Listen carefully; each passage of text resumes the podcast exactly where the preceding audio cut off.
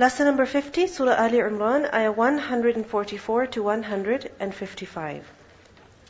The verses that inshallah we're going to study today are a continuation of the commentary on the events that happened at the Battle of Uhud. You know that the Battle of Uhud, it was fought soon after the Prophet ﷺ migrated to Medina, very soon after the Battle of Badr. And we know that at the beginning the Muslims were victorious. And soon their victory turned into defeat.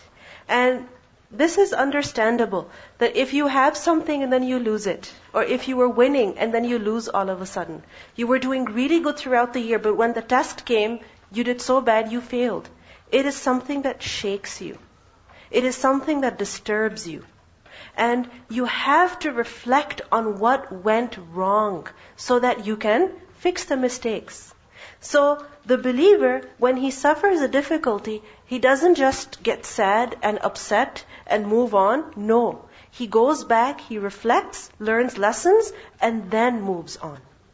So for a believer, every incident, every failure, every victory, every success is what? Something to derive lessons from. Which is why it is beneficial for him. So at the Battle of Uhud, what happened? The Prophet ﷺ had instructed certain companions to stay on their posts and not move at all. Why? Because they were basically guarding the Muslim army from behind. But when they saw that the mushrikeen were fleeing the battlefield, they thought that they were victorious. And what happened then? They left their spots, their positions, and they went in order to join the rest of the Muslims in the field to celebrate the victory, to get a hold of the war booty. And what was the instruction that the Prophet ﷺ gave them? That do not move at all until I allow you, until I tell you. So this was a major mistake on their part. And then what happened? When Khalid bin Walid, he was a mushrik at that point, when he saw that that area was free, meaning that the Muslims were unprotected, he gathered up his people and they attacked the Muslims. Now when they attacked the Muslims, first of all the attack was a huge surprise for them. So they weren't ready for it. They weren't mentally prepared for it.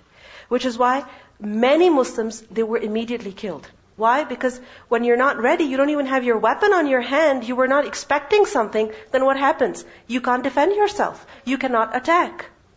So like this, all of a sudden mushrikeen came with great force, killing the Muslims, and they were making their way basically through the Muslim army towards the back because that is where the Prophet ﷺ was. So imagine the Muslim army and they are basically fighting them, fighting them, killing them, putting them down in order to get to the Prophet ﷺ. And many great Sahaba, including the uncle of the Prophet ﷺ, Hamza anhu, even he was killed at this time. And many other companions were killed. Almost 70 companions were killed. So what happened was that at this point when the mushrikeen were coming in, some Muslims were being killed. Other Muslims, when they saw what was happening, they fled. They ran away. Now you might say, how could they do that? Well, put yourself in that position. If you see someone coming for your life and you're not ready, what would you do? Run. Escape. Right? And this was right at the beginning, meaning it was only the second battle that the Muslims were fighting, so they did not know all of the rules of battle at that time. So they said, you know what? Defend yourself, run away. So many of them ran away. And as they were running away, the Prophet ﷺ was calling, Ilayya ya ibadullah, I am here, O servants of Allah, come back. Where are you going? So he was trying to reorganize them, but what was happening? The Muslims were running away in order to save their lives. So what happened that the Prophet ﷺ was left with only about, you can say, 20 people around him. And there the mushrikeen are coming, in order to get to him. And all those Muslims, one by one, they were falling. Because as someone would attack the Prophet ﷺ, a believer would come in the way in order to protect the Prophet ﷺ, in order to defend him. So one by one, literally, the Muslims were falling. And amongst them were not just men, but also some women. You know, there were female companions who came along the Muslim army not to participate in the battle per se, but to help the wounded, to give water to the thirsty. This is why they had come. So one of the women, she was Umm Ammara. She had also come. And Umar radiallahu anhu, he said that the Prophet ﷺ told him that in the battle of Uhud, wherever he turned, whether to the right or to the left, he saw Umm Ammara fighting to defend him. Because there were mushrikeen attacking from all sides. The Prophet ﷺ looked this way, Umm Amara would be here. He would look the other way, Umm Amara would be there. Can you imagine how courageous that woman must have been? And later on in her life, a woman saw a deep wound on her shoulder. A deep wound on her shoulder. And when she asked that, what happened? You know, if you see a huge wound on someone, you would inquire that, how did you get this? So when she was asked, she said that Ibn Qubay'a attacked me on the day of Uhud. And this person, Ibn Qubay'ah, what he did was that he came running right to where the Prophet ﷺ was, and he asked, Where is Muhammad? ﷺ, because he just wanted to attack him. I'll read to you the incident from this book, which is Muhammad ﷺ, his life based on the earlier sources by Martin Lings. He says, the enemy gradually began to gain the ground they had lost. In the little group around the Prophet ﷺ, the supply of arrows would soon be finished, and in any case it seemed that the time for archery was running out. If the enemy continued to advance, every sword would soon have to be unsheathed for a final hand-to-hand conflict with an average of four pagans against every believer. Because remember, many Muslims had run away and many had died until now. Then suddenly a single horseman came in from the side and made straight for where the Prophet was standing. Where is Muhammad? He shouted. May I not survive if he survives. It was Ibn Qamira or Qumaira, a man of one of the outskirt clans of Quraysh who had already made such slaughter among the Muslims. With a quick glance at the group, his sharp eye recognized his intended victim, and urging on his horse, he brought down his sword in a blow which he was sure no helmet could resist.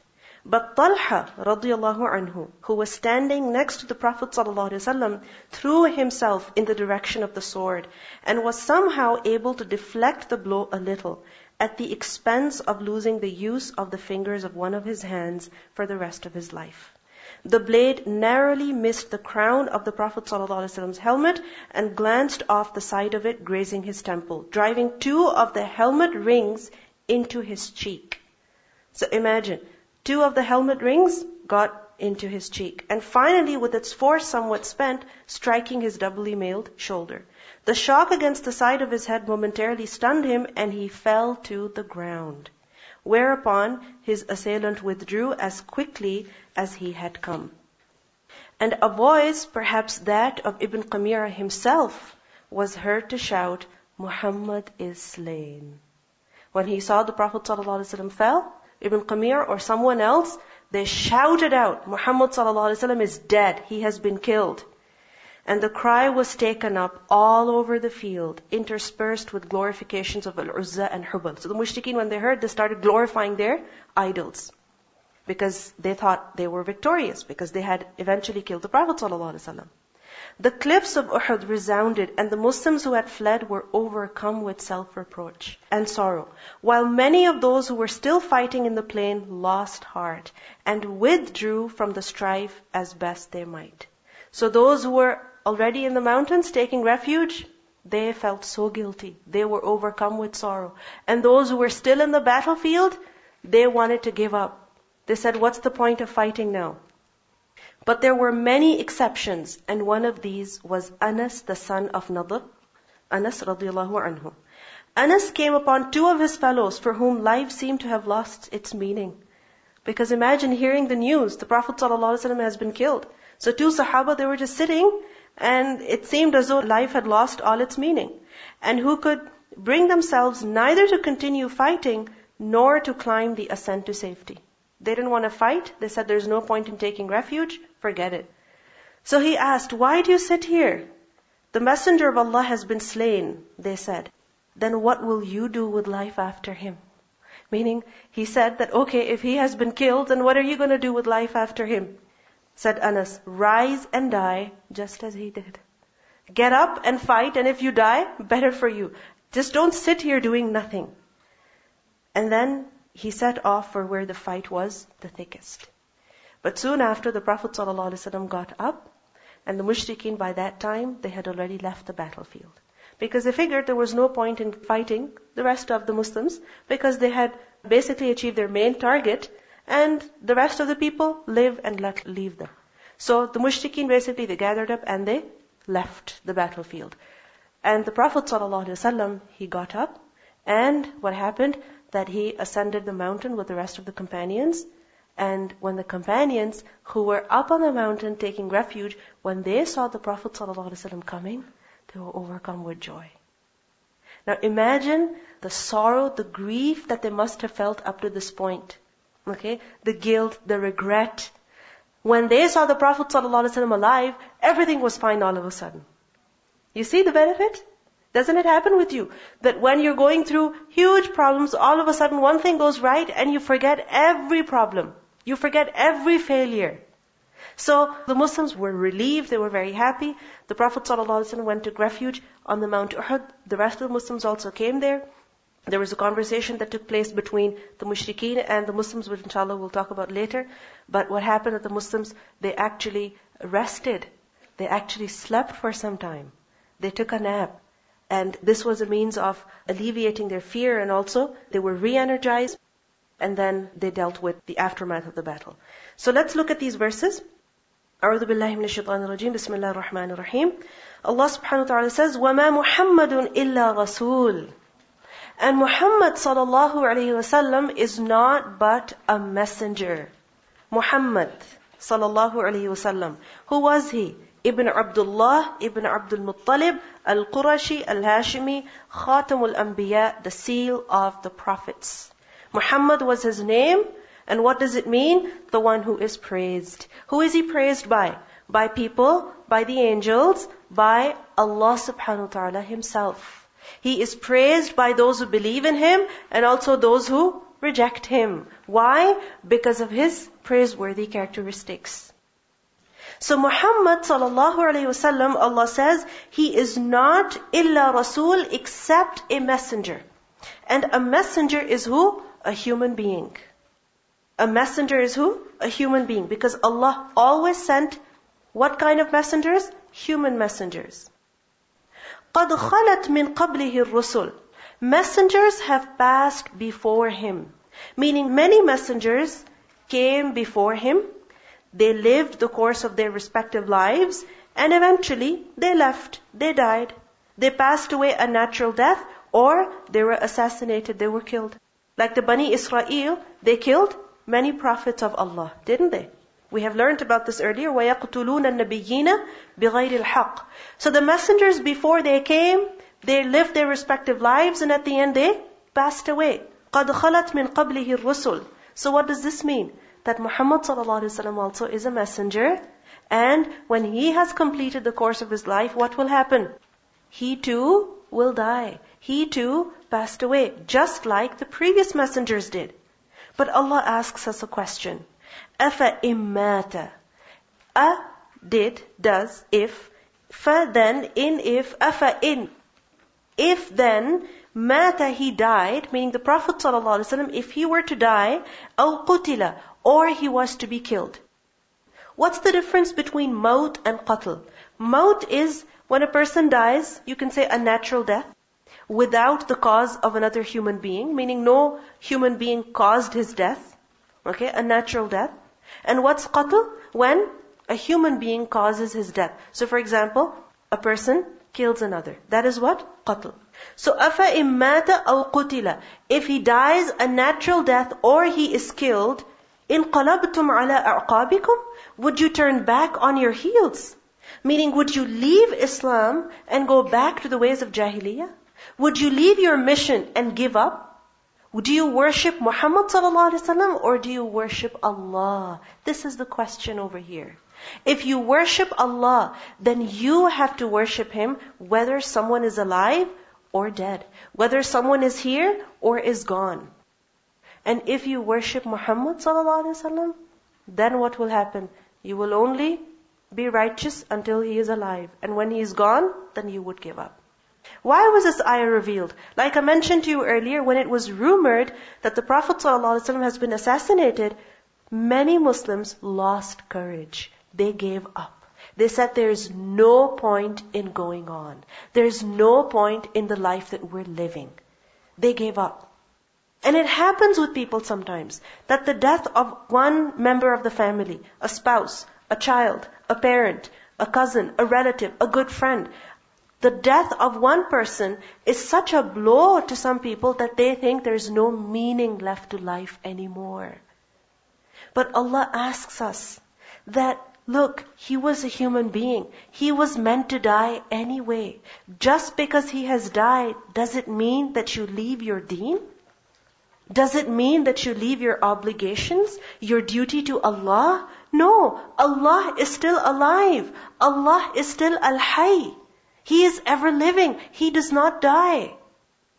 So yes, we do suffer from many losses in life, but that does not mean there is no meaning left to life anymore. No, life is still meaningful. Life is still purposeful. You will be sad, but remember, you are still a servant of Allah. You are hurt, but remember, there are other things in life that Allah has given you too. I'm not saying that the problem is not that big, that the loss is not big. It is great. We accept it. We acknowledge that. But at the same time, we must not forget other things that Allah has blessed us with. أَفَإِن مَّاتَ أَوْ قُتِلَ إِن قَلَبْتُمْ عَلَىٰ أَعْقَابِكُمْ Will you turn to unbelief? Will you leave Islam? Now, the death of the Prophet ﷺ was certainly a great blow for the Muslims. Why? Because who was he? He was, after all, Muhammad ﷺ, the Prophet of Allah, someone who was very, very beloved to them. And the death of a person who is beloved to you is a great loss anyway. And the death of the Prophet ﷺ for the Sahaba was very great. So, hearing this news caused them great grief and sorrow. And secondly, Muhammad was who? He was their leader. He was their leader. When the leader is gone, when the main person is gone, the anchor is gone, then what happens? Everyone seems to lose their morale. Correct? Everyone seems to lose their courage. They say, what's the point? What's the point in going on? There's no point. There's no meaning left to life anymore. But Allah reprimands the believers that just because he has died or he has been killed, it does not mean that you turn away on your heels. And notice the word in inqalabtum ala a'qabikum. Inqalabtum is from qaf lamba, and aqab is the plural of aqib. Aqib is heel, the end of the foot. And just imagine turning back on the foot and walking away in that manner. Is that a normal way of walking? On your heels? Is this a normal way of walking? If a person is walking on their heels, can they maintain balance? Not at all. They can fall any time. Likewise, the one who turns back from the religion, turns his back to Allah, then he cannot maintain balance, meaning he is not upon the truth anymore. He is upon falsehood, and sooner or later he is going to meet his destruction. In qalabtum ala a'qabikum. This is a question that Allah is asking us. And this is a reprimand. Would you turn back? No, you must not turn back. You are not allowed to. You have to remain firm on the religion. Because remember that the risala, the prophethood of a messenger of Allah, is not just until his death. Meaning you're not just obligated to believe in a messenger and follow him until he dies. No. You are to believe in him and follow him even after his death. Until when? Until when are you to follow him? Until the next messenger comes. Okay? Until the next messenger comes, you are still supposed to follow the previous messenger, follow his footsteps, obey him, obey his commandments, be in his path. But after Muhammad ﷺ, which messenger is coming? No messenger is coming. So what does it mean then? That he is to be followed until the day of judgment. This is why Allah reprimands us that in qalabtum ala a'qabikum, you must not do that. وَمَن يَنْقَلِبْ عَلَىٰ عَقِبَيْهِ Allah warns us that whoever turns back on his heels, فَلَن يَضُرَّ اللَّهَ شَيْئًا Then such a person cannot harm Allah anything at all. Notice the word shay'an. What does it mean? Anything. And then on top of that you see two fathatain on it. What does that mean? Anything. It's nakira. Nothing at all. A person who turns back on his heels, leaves the religion, gives up hope in Allah, does not have any purpose, meaning left in life just because someone has died, then such a person is not causing any harm to Allah. Who is he harming? Himself. He is only harming himself. وَسَيَجْزِي اللَّهُ الشَّاكِرِينَ And soon, definitely, Allah will reward who? Those people who are grateful. Notice the word here, grateful. Who is a grateful person? The one who remembers the blessings. And the one who uses the blessings. What happens is that when we lose something, when we lose something that we like, that we love, that we want really bad, whether it's a human being, an object, then yes, we become sad. And shaitan, he makes us focus on that loss so much that we forget to look at other blessings. Isn't that so? We forget to notice other blessings. Which is why we become depressed and we say, what's the point? Forget it. I don't like to do this anymore. There's no fun left in life. I can't enjoy life anymore. My life is over for me. There's no point in living. I'm just waiting for my death. Then we say such things. People go to the point of committing suicide even. Right? Why? Because there is nothing that they are grateful for. There's nothing that they are grateful for. A shakir person is who? Who looks at the blessings when he suffers from a loss. And because of the realization that I have so many blessings, what happens? He has the courage to continue. You know, we see that it happens sometimes with people. May Allah protect all of us, and definitely the loss that people suffer is great. But sometimes it happens that a person loses a child, a person loses a spouse, a person loses a sibling, a parent, and it's as though they can never ever get over it. I'm not denying that loss is great. It is great. But why should a person not get over it? Why should not a person be grateful for the other blessings that Allah has given to them? That okay, if the spouse is gone, be grateful for the beautiful, lovely children that you have. And focus on them. Give attention to them. Fulfill your duty towards them. If a parent is gone, be grateful for the other parent who is still alive. Be grateful for the spouse that Allah has given you. Be grateful for the many friends that Allah has given you, for the strong community that Allah has given you. So, Allah does not deprive any person completely. It does not happen. No. If Allah takes away a blessing, He has replaced that with other blessings. Always remember that. If Allah has taken away one blessing from me, He has given me many others to be grateful for. Many others. And those who have this kind of attitude, they are shakireen. They are grateful. They stay positive. And such people, Allah says, وَسَيَجْزِ اللَّهُ شَاكِرِينَ Allah will soon reward them. Notice the letter seen. It gives the meaning of soon. Definitely, in the near future, Allah will reward them for their gratitude. Because giving up at such a loss is great ingratitude towards Allah subhanahu wa ta'ala. It's like being upset with Allah. That you took my blessing away from me, I'm not gonna do anything for you now. And there are people who do this. Who, if they suffer a huge loss, they say, I don't pray anymore. Why did my father die like that? I'm not gonna bother, you know, praying anymore, fasting anymore. I don't like to read Quran. I don't like to wear hijab. Why did this have to happen to my family? Why did Allah allow this to happen? We feel like this sometimes. But is this the correct attitude? It's not. We will learn inshallah that everything that happens, happens by the permission of Allah. He has allowed it. And the one who knows Allah, the one who recognizes Allah, the one who knows Allah by His names and attributes, then what happens? He accepts the decisions of Allah. And he is grateful. Notice the word shakirin. He is grateful for the many other blessings that Allah has given to him.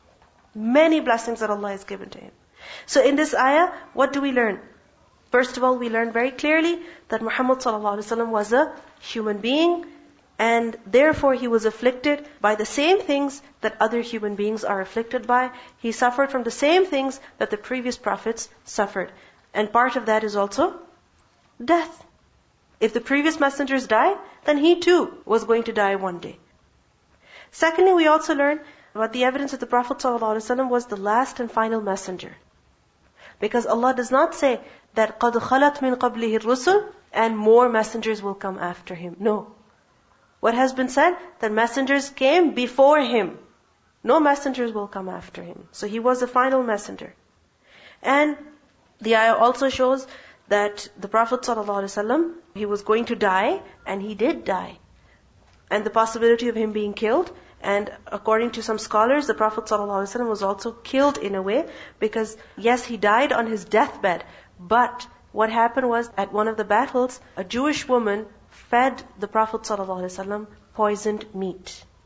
And that poison caused one of the companions to die because he had actually swallowed a morsel, but the Prophet ﷺ did not swallow it, but the effects of it did remain in his body, which is why his death, according to certain scholars, was also very painful. So the possibility of him being killed.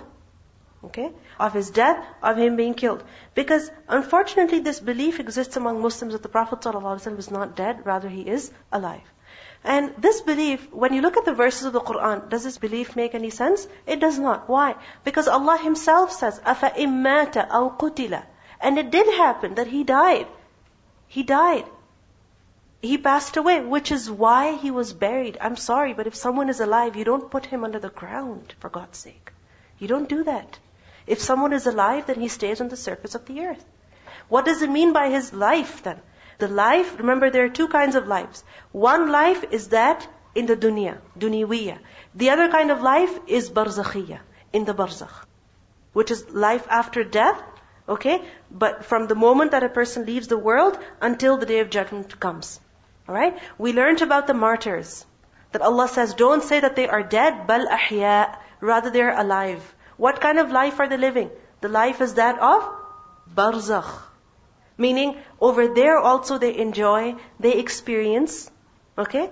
Death does not mean that they're just turned off. No, they're enjoying, they're experiencing عِنْدَ رَبِّهِمْ يُرْزَقُونَ So if for the martyrs there's so much reward in the barzakh, then it's only understandable that for the prophets of Allah there is more reward. And all of the reports that mention to us that if someone sends blessings and greetings to the Prophet ﷺ, then they are delivered to him. Yes, but that's not because he can hear himself. That is because they are delivered to him in the barzakh. Alright? This is just like the companions who passed away. Okay, the martyrs. We learned about them that farihina, farihina, they rejoice. And part of their rejoicing is when they're given the good news of the people who are still in the world that they are upon righteousness. So likewise, Allah subhanahu wa ta'ala delivers good news to the Prophet as well. And He delivers good news to the martyrs as well. But this does not mean that they can come to this world. Okay? Someone who goes away from this life does not come back. So if we are singing songs of praise for the Prophet ﷺ, it doesn't mean that he will come. And we need to stand up and pay our respects to him. No, he will not come. He is in the barzakh, and the barzakh is not this dunya. It is not this world. Then we also learn in this ayah about the fact that the death of the messenger does not mean the death of the deen, the death of his mission. Just because an individual is gone, it does not mean that you stop your work, that you leave your work. Some people, they do something just because of others. And what happens? What's the evidence of that? That if that person is present, then they will do the work. But if that person is gone, then they will not do anything. Like for example, if the mother is home, yeah, I'm doing the laundry, I'm doing the dishes, I'm doing the vacuum, you know, I'm such a good daughter. And as soon as the mother is gone for a week to see her brother, you know, the dishes are piling up in the sink. They're sitting there for three days. The food is rotting in the refrigerator. Who cares? Mom's not there. The laundry bins are full. The dryer is full of clothes. The machine is full of clothes. Who's going to bother switching the loads? Mom's not there. The garbage is not done. Who cares? Mom's not there. But as soon as mom's coming, then run and get everything done. Is this the correct attitude? Not at all. Is this a good work ethic? Not at all. We work, we do something because we have committed that we are going to do it. Not because other people are around. Because we are not here to impress people. We are here to do something to please Allah. Alright? So those who, whose mission is to please people, then they just do the work as long as people are around. And when the people are gone, then they don't do it. Now we have to ask ourselves, when do we read Quran? When do we pray? When everybody is praying. When mom's there, when my sisters are there, then I pray. And if they're not there, who's to bother? When we do something, we do it for who? Allah. And Allah is Al-Hayy. He is always there. He's always alive. He does not go away. لا تأخذه سنة ولا نوم. Then we also learn in this ayah that shukr for the deen is to remain firm upon it, regardless of what happens. When a person is grateful for the blessing of the deen, then what will he do? He will remain firm on the deen no matter what happens. And we see that the companions, radiallahu anhum, even when the Prophet ﷺ passed away, how firm did they remain on the deen? Very firm. Very firm. They continued on this path, which is why we have Islam today. So this means that they were truly grateful for the blessing of the deen. So if we are grateful for the blessing of the deen, then we have to remain firm upon it as well, whether it is easy or difficult. Whether we are going through a good condition in life or very difficult circumstances. Allah says, وَمَا كَانَ لِنَفْسٍ It is not possible for any nafs. What does nafs mean? Soul. Whether of a human being, a jinn, an animal, وَمَا كَانَ لِنَفْسٍ It is not possible for any nafs, for any soul, أن تموت that it dies إلا بإذن الله except by the permission of Allah.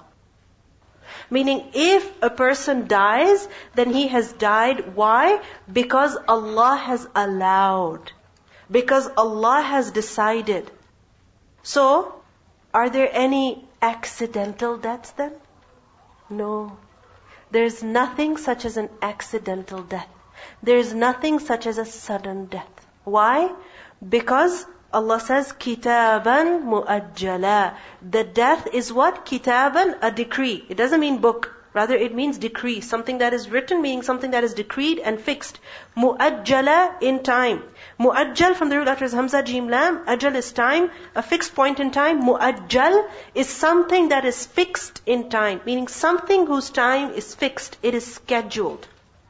So no soul dies unless Allah allows, unless Allah has decided. And that decision, when was it made? It was made from long ago. And that time of death is also fixed. It is scheduled. So when that time arrives, then what will happen? The person will die. The death will come. It will not be deferred. It will not be delayed. Nor can it be advanced. Kitaba mu'ajjala. And when is the death of every person fixed? When he's 20 years old? Yeah? When they get married? When they graduate from school? No. When is their death fixed? Before they were born, in the womb of the mother. In the womb of the mother. In a hadith we learn that when the child is developing in the womb of the mother, 40 days or so, an angel asks Allah that what should I write? Meaning what should be written for this individual. How long is he going to live? What kind of actions is he going to perform? Meaning is he go to Jannah or hellfire? What is going to be his final destination? So part of the things that are decreed are what? His death. Fixed in the womb. Before we even come to this world, our date of expiry is written. Just like before any product makes it out of the factory, the date of expiration is written. It is fixed. So no death is accidental. So if the Prophet ﷺ even died at this instance, at the Battle of Uhud, yes, he did not pass away. But Allah says, even if he were to die, then why did you give up? If he died at that time, he was meant to die at that time. It was decided that he was to die at that time. But he did not. وَمَا كَانَ لِنَفْسٍ أَن تَمُوتَ إِلَّا بِإِذْنِ اللَّهِ كِتَابًا مُؤَجَّلًا In Surah Al-Munafiqun, ayah 11, Allah says, وَلَن يُؤَخِّرَ اللَّهُ نَفْسًا إِذَا جَاءَ أَجَلُهَا That when the time of a person comes, then Allah does not defer. وَمَن يُرِدْ ثَوَابَ الدُّنْيَا And whoever wants the reward of this world. Whoever wants reward in this world for the efforts that he is making. Meaning, whatever he does, he wants to see the fruits here. Thawab dunya. He wants thawab in the dunya. Allah says, nu'tihi minha. We will give him of it. Notice, it hasn't been said we will give him all of it. but rather we will give him of it, meaning some of it. If a person's goal, his intention of his striving, of his work, is that he should see the results now, in this present life. He wants immediate gratification. Then Allah says we will give him some of it. How much? Only as much as Allah wants. Because people desire many things. But do they get everything they want? Just the other day I was trying to explain to my son that you cannot have everything in this world. Right? I want this, I want that, I want this. Like you can't have everything in the world. So he keeps reminding me, Mama, I can't have everything in the world. I said, No, you can't have everything in the world. We can only have some. We can only have a little bit. How much is that? Only as much as Allah has decreed for us. So people desire many things, but are they able to obtain everything? No. How much do they get? Only what Allah has decreed for them. So نُؤْتِهِ مِنْهَا وَمَنْ يُرِدْ And whoever desires ثواب الآخرة, the reward of the hereafter, that's his goal. نُؤْتِهِ مِنْهَا Then we will give him of it. Because the akhirah also, a person cannot have all of it. Because Jannah is what? Darajat. Can a person have all the darajat of Jannah? A person says that, Allah, I want all, the entire Jannah. Even the Jannah that you give to this person and that person, this person, I want all of it for me. Can a person have that? No. You can only get some of Jannah, right? And even that is huge. Even that is great. So نُؤْتِهِ minha. In the Quran, Allah says, وَلِكُلٍّ دَرَجَاتٌ مِمَّا عَمِلُوا Each person will have degrees according to what they have done. وَمَا رَبُّكَ بِغَافِلٍ عَمَّا يَعْمَلُونَ Your Lord is not unaware of what they do. Likewise in the Quran, Allah says in Surah Al-Isra, ayah number 18 and 19, that مَنْ كَانَ يُرِيدُ الْعَاجِلَةِ عَجَّلْنَا لَهُ فِيهَا مَا نَشَاءُ لِمَنْ نُرِيدُ Whoever should desire the immediate, meaning the immediate reward in the world, then we hasten for him from it what we will to whom we intend. Meaning everyone does not see the results in this world. Okay? No matter how badly they want them. Because there are people who strive, but yet they don't get anything of this world. Okay? So it's only as much as Allah wants and for whom He wants. But the one who wants the dunya, will he have any share in the hereafter? No. If a person's goal is the dunya, he wants to see everything here. He wants to enjoy here. The world is what he cares about That is his priority, that is his goal. Then there's no share for him in the hereafter, which is why in the verse in Surah Al-Isra, Allah says, ثُمَّ جَعَلْنَا لَهُ جَهَنَّمْ Then we have made for him hellfire. يَصْلَاهَا مَذْمُومًا مَدْحُورًا Where he will burn, censured and banished. Now why is this being mentioned over here? That whoever wants dunya, then he will have some of it, and whoever wants the akhirah, then he can have that. Why is this being mentioned?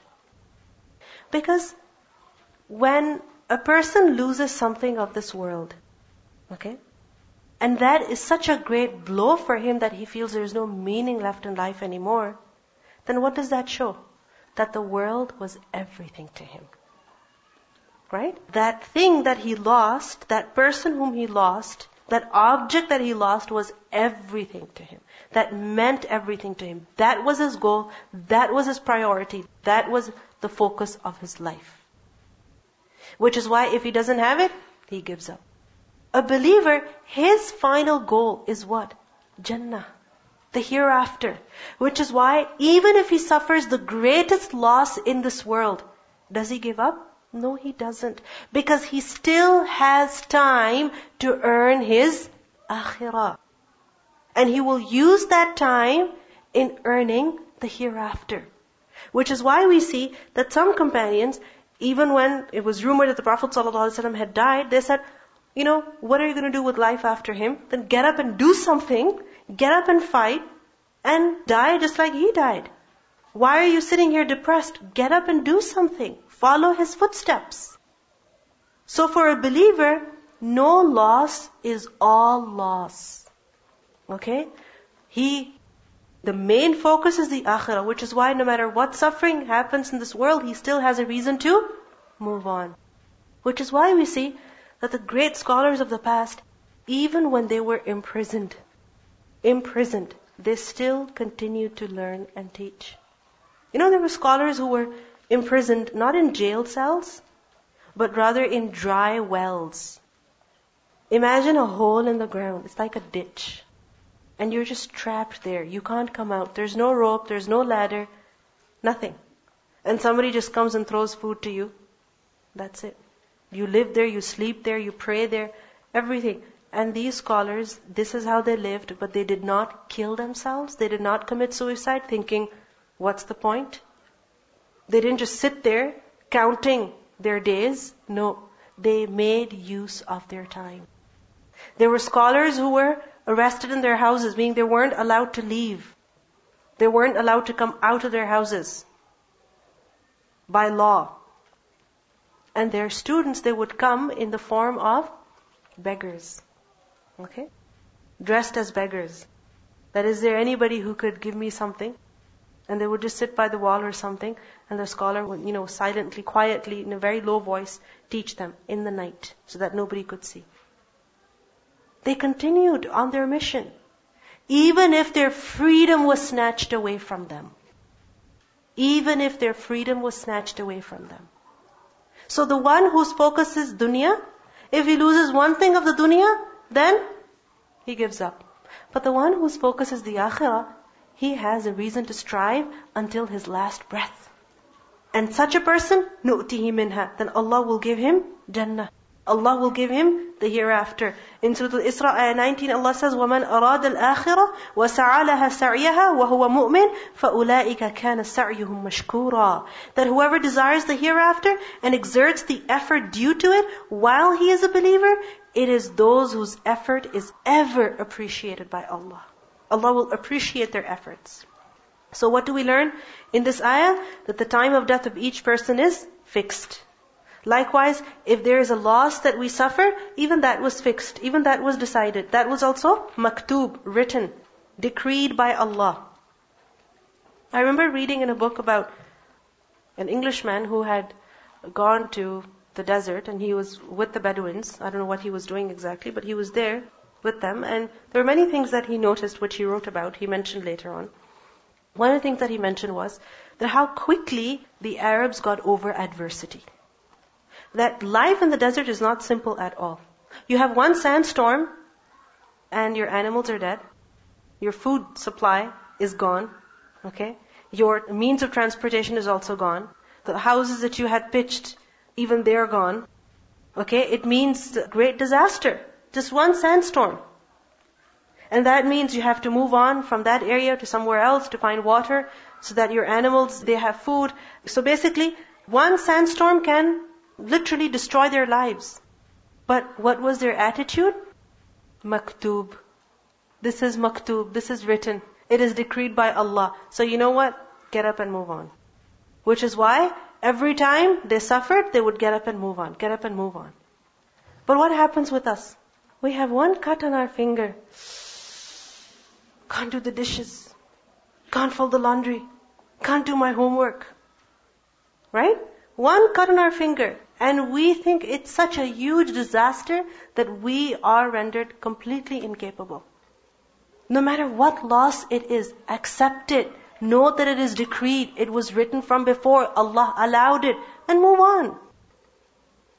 Let's listen to the recitation of these verses. وما محمد الا رسول قد خلت من قبله الرسل أفإن مات أو قتلا انقلبتم على أعقابكم ومن ينقلب على عقبيه فلن يضر الله شيئا وسيجزي الله الشاكرين.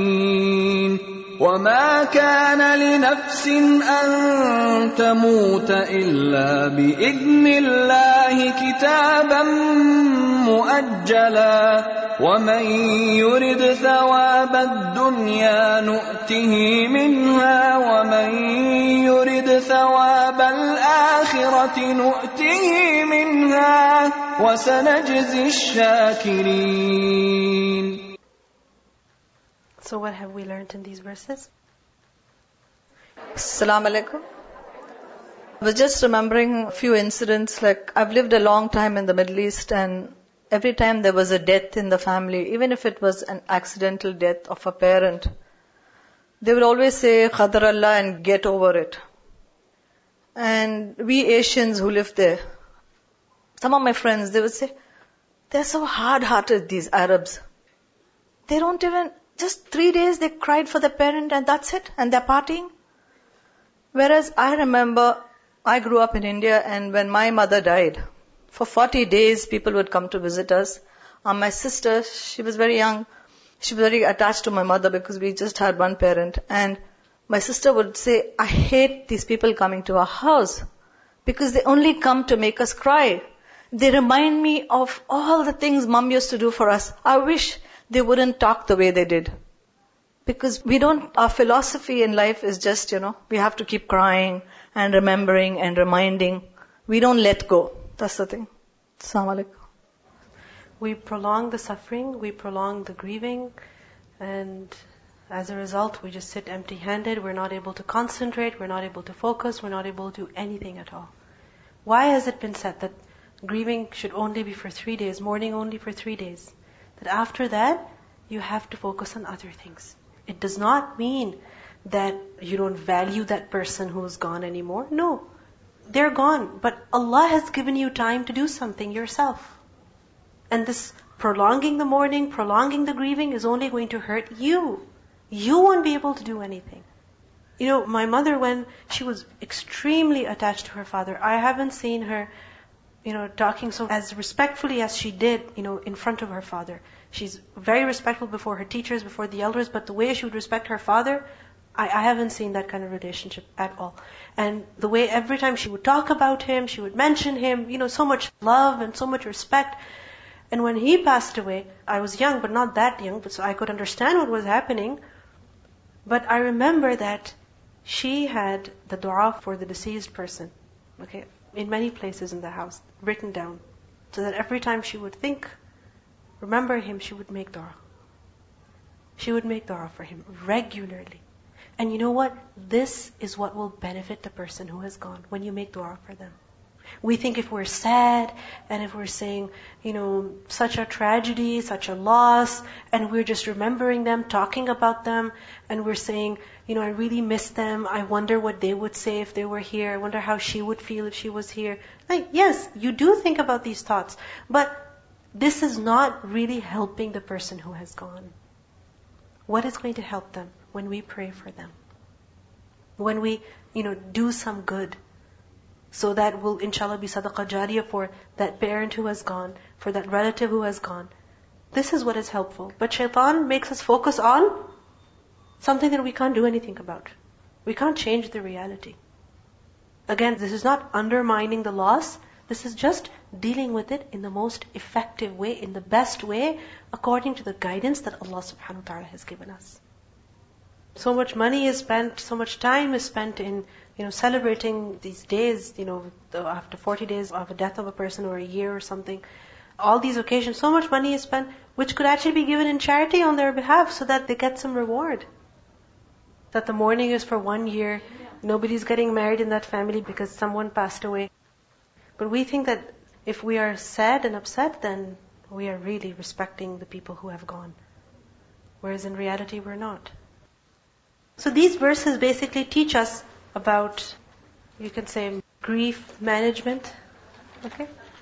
Managing loss, right? Getting over difficulties. That if we have lost something, a person has died, then remember that this was the decision of Allah, فَبِإِذْنِ اللَّهِ And if Allah has allowed it, then can someone prevent?